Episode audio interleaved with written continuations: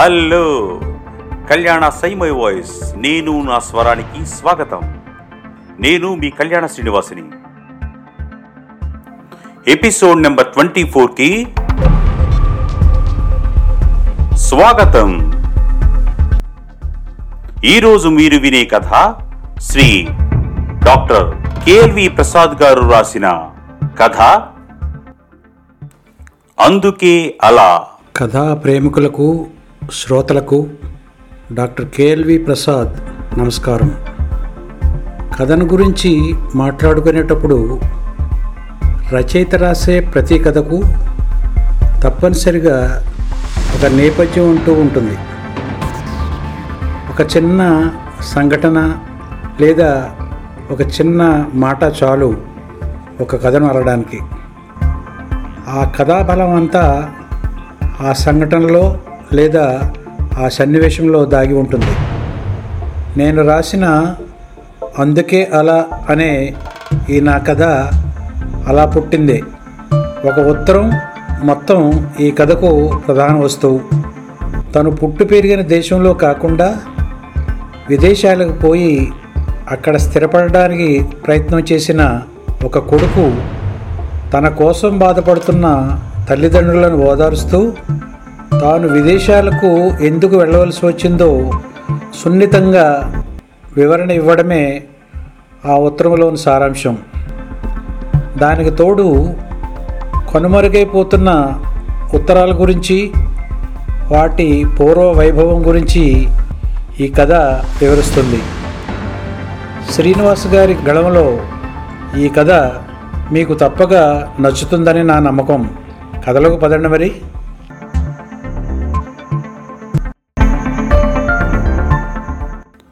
Shri doctor KLV Prasad గారు పుట్టింది కోనసీమలో పెరిగింది నాగార్జున సాగర్ హైదరాబాదులలో. వృత్తి దంతవైద్యం ప్రవృత్తి రచనా వ్యాసంగం స్నేహం. వీరి మొదటి కథ అస్త్రం బాపు బొమ్మకు కథ. పంతొమ్మిది వందల ఎనభై ఆరులో రాయటం జరిగింది. మూడు కథా సంపుటాలు వందకు పైగా కథలున్నాయి. కేల్వి కథలు అస్త్రం చిన్న కథలు హగ్మి క్విక్ కథలు. రెండు వందలకు పైగా కవితలు ఇంకా పుస్తక రూపం దాల్చలేదు త్వరలో వస్తున్నది. పంతొమ్మిది వందల ఎనభై రెండులో ప్రభుత్వ దంత వైద్యుడిగా మహబూబాబాద్ ఆసుపత్రిలో అడుగుపెట్టారు. రెండు వేల పదకొండులో సివిల్ సర్జన్గా కరీంనగర్ జిల్లా ప్రభుత్వ ఆసుపత్రిలో పదవీ విరమణ చేయడం జరిగింది. వీరు రాసిన కథ అందుకే అలా. రండి విందాం.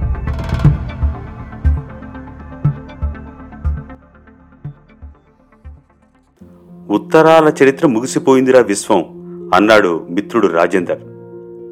అలా ఎందుకు అనుకుంటున్నావురా రాజు? అన్నాను ఎప్పటి ధోరణిలోనే. రాజేంద్ర అనబడే రాజు నేను చిన్ననాటి స్నేహితులం.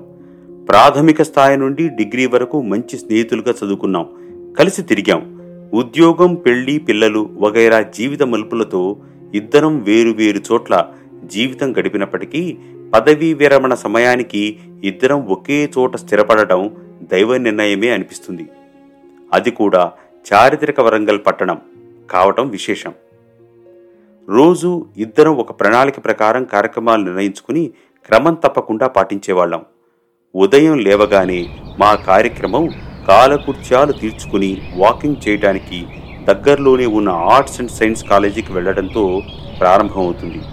గ్రౌండ్లో ఇద్దరం సరిగ్గా ఉదయం ఐదు గంటల ముప్పై నిమిషాలకి గ్రౌండ్లోకి చేరుకుని ఒక గంటసేపు నడక వ్యాయామం వంటి పనులు పూర్తి చేసుకుని అక్కడే ఉన్న సిమెంటు బల్ల మీద కాళ్ళు ఊపుకుంటూ కూర్చోవటం ఏవైనా నడక ఆరోగ్యం గురించిన కబుర్లు చెప్పుకోవటం నిత్యకృత్యంగా మారింది. ఇక్కడ గమ్మత్ ఏమిటంటే ఏకాగ్రతతో నడిచినంతసేపు ఒకరితో ఒకరం మాట్లాడుకోకపోవటం.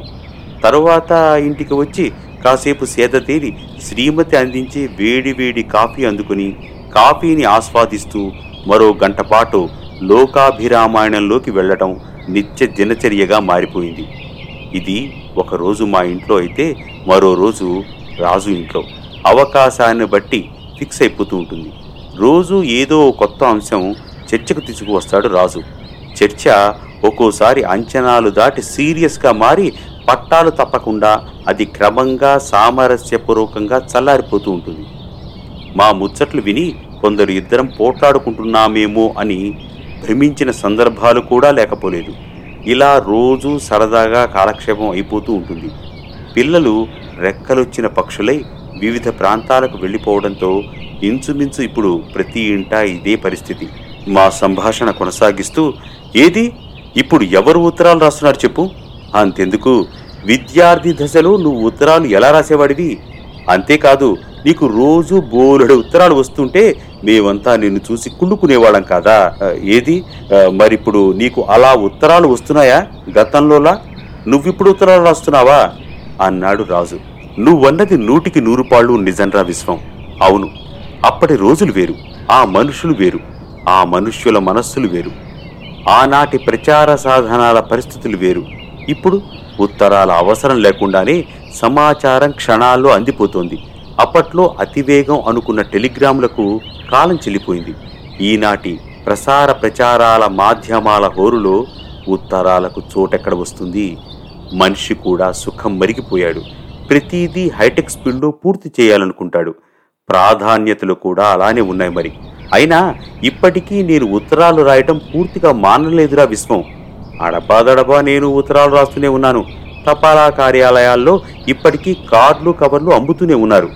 లేదంటే నువ్వన్నట్టు గతంలోలా నాకు ఉత్తరాలు రాసేవాళ్ళు మాత్రం తక్కువైపోయారు అన్నాను కాస్త ఆవేదనగా. అది కదరా విశ్వం ఉత్తరాలు అంటే కేవలం క్షేమ సమాచారాల కోసం వ్యాపారాల కోసం మాత్రమే కాదుగా కుర్రకారు ప్రేమలేఖలకు ఎంతో క్రేజ్ ఉండేది. అంతెందుకు మా చెల్లాయిని బుట్టలో వేసుకోవటానికి నువ్వు ఎన్ని ప్రేమలేఖలు రాసేవాడివి? మొదట్లో నీ ఉత్తరాలు పోస్టు చేసే ముందు నన్ను తప్పక చదవమనేవాడివి. ఆ తరువాత నీ ప్రేమ పాకం ముదిరాక నాకు చూపించడం మానేసేవనుకో ఇవన్నీ నేను మర్చిపోలేదురా విశ్వం అన్నాడు. నిజమే భలే గుర్తు చేసేవరా రాజు. ఆ రోజులు గుర్తుకు వస్తే చాలా ఆనందం అనిపిస్తుంది. మొదట్లో నా ఉత్తరాలు చదవటానికి తెగ భయపడిపోయేది మీ చెల్లాయి. ఆ తర్వాత నా ఉత్తరాల కోసం ఎంత తప్పించిపోయేదని ఎంత ఎదురు చూసేదని ఆశ్చర్యం ఏమిటంటే ఆ రోజుల్లో నీ రాసిన ఉత్తరాలు ఇప్పటికీ దాచుకుందంటే నువ్వు నమ్ముతావా? అన్నాను. రాజు పకపక నవ్వుతూ నిజమేరా విశ్వం మీ ఇద్దరి మధ్య ప్రేమ ఉత్తరాలతో ముదిరి పాకాన పడింది అప్పుడు.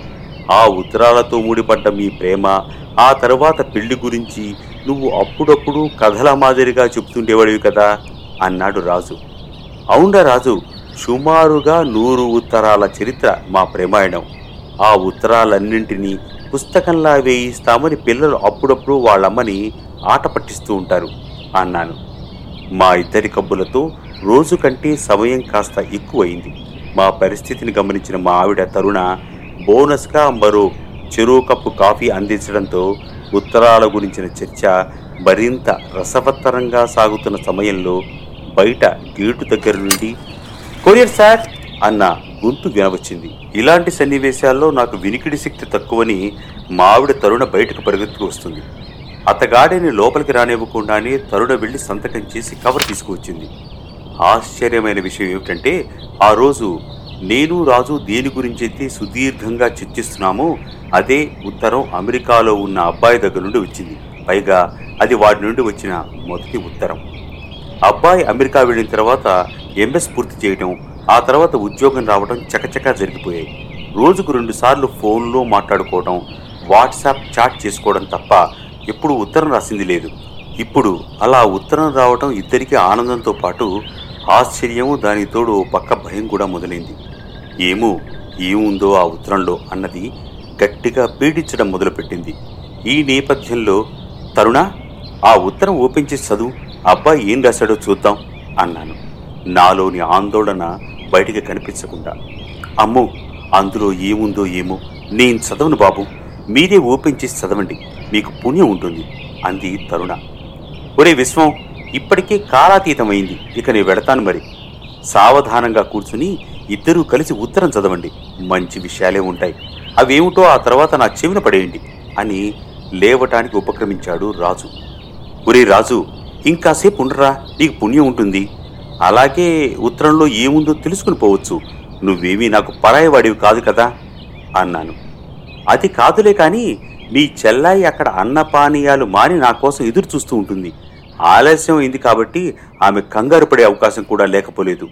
అంటూ లేచి తన ఇంటి వైపు బయలుదేరాడు రాజు.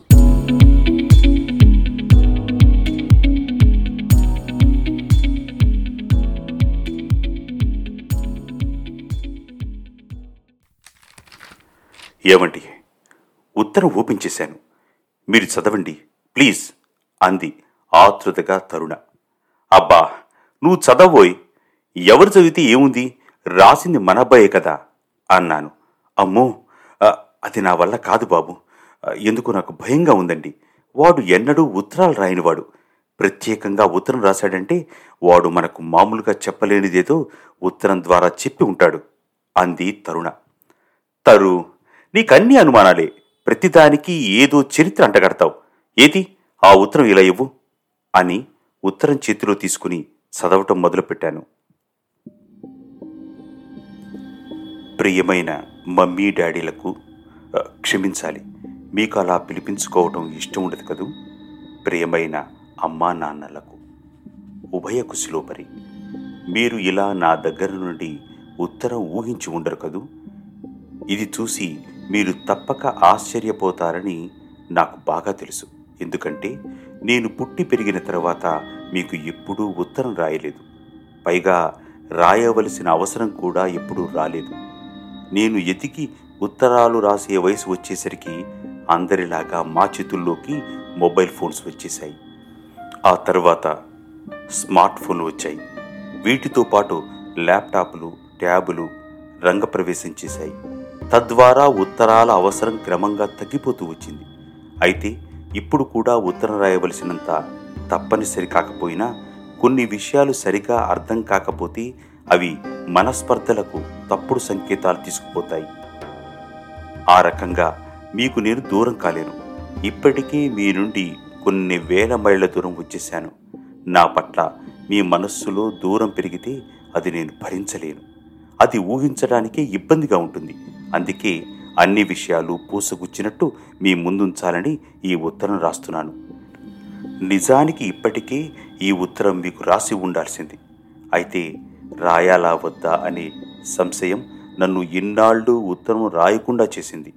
అయితే ఇక ఏమాత్రమూ ఆలస్యం చేయకూడదని నా మనస్సు పదే పదే గద్దించడంతో ఇప్పుడు రాశాను. ఇందులో మిమ్మల్ని ఇబ్బంది పెట్టే విషయాలు ఏమీ లేవు. కానీ ఇక్కడి జీవితాన్ని నేను ఎందుకు ఎన్నుకున్నానన్న విషయం మీకు స్పష్టం చేయవలసిన అవసరం బాధ్యత నాకున్నాయి. అందుకే ఈ ప్రయత్నం. డాడీ నేను ఇలా అమెరికా రావటం మీకు ఇష్టం ఉండదని ఇప్పటికీ మీకు ఇష్టం లేదని నాకు ముందే తెలుసు. చెల్లి నేను ఏదో ఉద్యోగం చేసుకుంటూ మీ కళ్ళెదుట ఎప్పటికీ పిల్లా పాపలతో సందడిగా ఉండాలన్నది మీ కోరిక. అందుకే నా అమెరికా ప్రయాణ ప్రయత్నాలు వాటి వివరాలు మీకు ఎప్పటికప్పుడు అందించలేకపోయాను. నేను అమెరికా రావడం అనే కంటే మీ దగ్గర ఉండకుండా నేను దూరంగా వచ్చేసినందుకే మీరు బాధపడతారని నాకు తెలుసు. ఈ వయసులో మీ మనసు ఏమిటో మీ ఆలోచనలు అభిప్రాయాలు అభిరుచులు ఏమిటో నేను అర్థం చేసుకోగలను. చిన్నప్పటి నుండి మీరు చెల్లిని నన్ను ఎలా పెంచారో ఎలాంటి క్రమశిక్షణ మాకు అలవాటు చేశారో మీ క్రమశిక్షణను మేము ఎలా అపార్థం చేసుకున్నామో అన్నీ ఇప్పటికీ నాకు గుర్తున్నాయి. ఇన్ని తెలిసి కూడా మీ ఇద్దరికీ దూరంగా వెళ్ళటానికి నేను ఎందుకు ఈ కఠిన నిర్ణయం తీసుకున్నానో మీకు తెలియాలి. మీకు దూరంగా ఉండటం నాకు కూడా అంత ఇష్టమైన పని కాదు. దీన్ని అతిగా ఆలోచిస్తే గుండె చిరువైపోతుంది. కానీ నన్ను నన్నుగా నా సామర్థ్యం నిరూపించుకోవటానికి నా అభిరుచి మేరకు నా జీవితాన్ని జీవిత విధానాన్ని తీర్చిదిద్దుకోవటానికి ఈ నిర్ణయం తీసుకోక తప్పలేదు. డాడీ విద్యా కాలాన్ని ఉద్యోగ కాలాన్ని ఎలా నెట్టుకు వచ్చారో మీరు నాకు తెలియదు కానీ నాకు తెలిసినప్పటి నుంచి సమాజంలో ప్రజల్ని విభజించి చూడటం విభజించి మాట్లాడటం ప్రతి విషయంలోనూ కులం మతం ప్రాంతంతో ముడిపెట్టి విడగొట్టి మాట్లాడటం కించపరిచి మాట్లాడటం.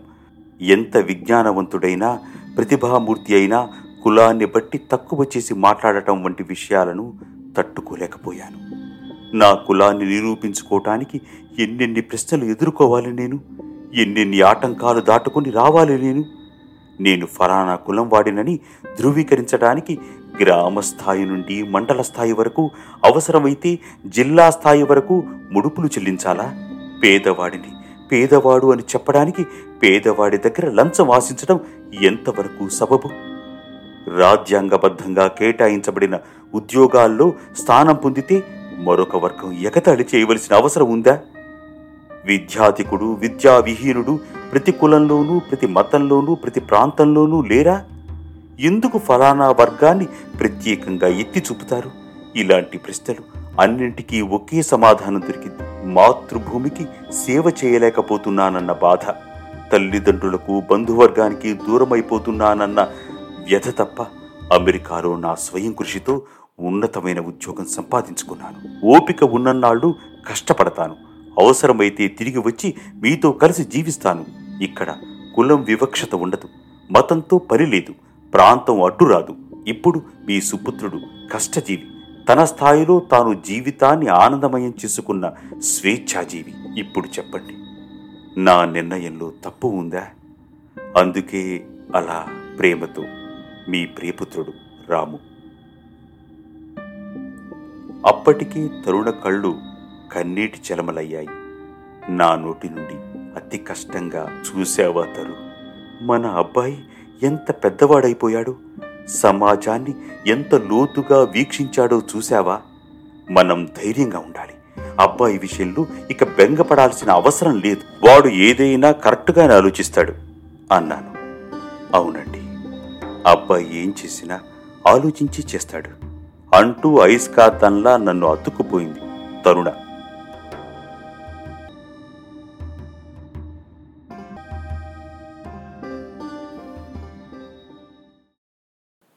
విన్నారుగా? శ్రీ డాక్టర్ కేఎల్వి ప్రసాద్ గారు రాసిన కథ అందుకే అలా. ఇలాంటి మరిన్ని మంచి కథలను మీరు వినాలి అంటే గూగుల్ పాడ్కాస్ట్ యాపిల్ పాడ్కాస్ట్ స్పాటిఫైని మరియు యూట్యూబ్ని మీరు ఫాలో అవ్వండి. సబ్స్క్రైబ్ చేసుకోండి లైక్ చేయండి మీ ఫ్రెండ్స్కి బంధువర్గానికి ఫార్వర్డ్ చేయండి. ఇన్స్టాగ్రామ్ కళ్యాణ సైమై వాయిస్ డాట్ పాడ్కాస్ట్ని మీరు ఫాలో అవ్వచ్చు. ధన్యవాదాలు.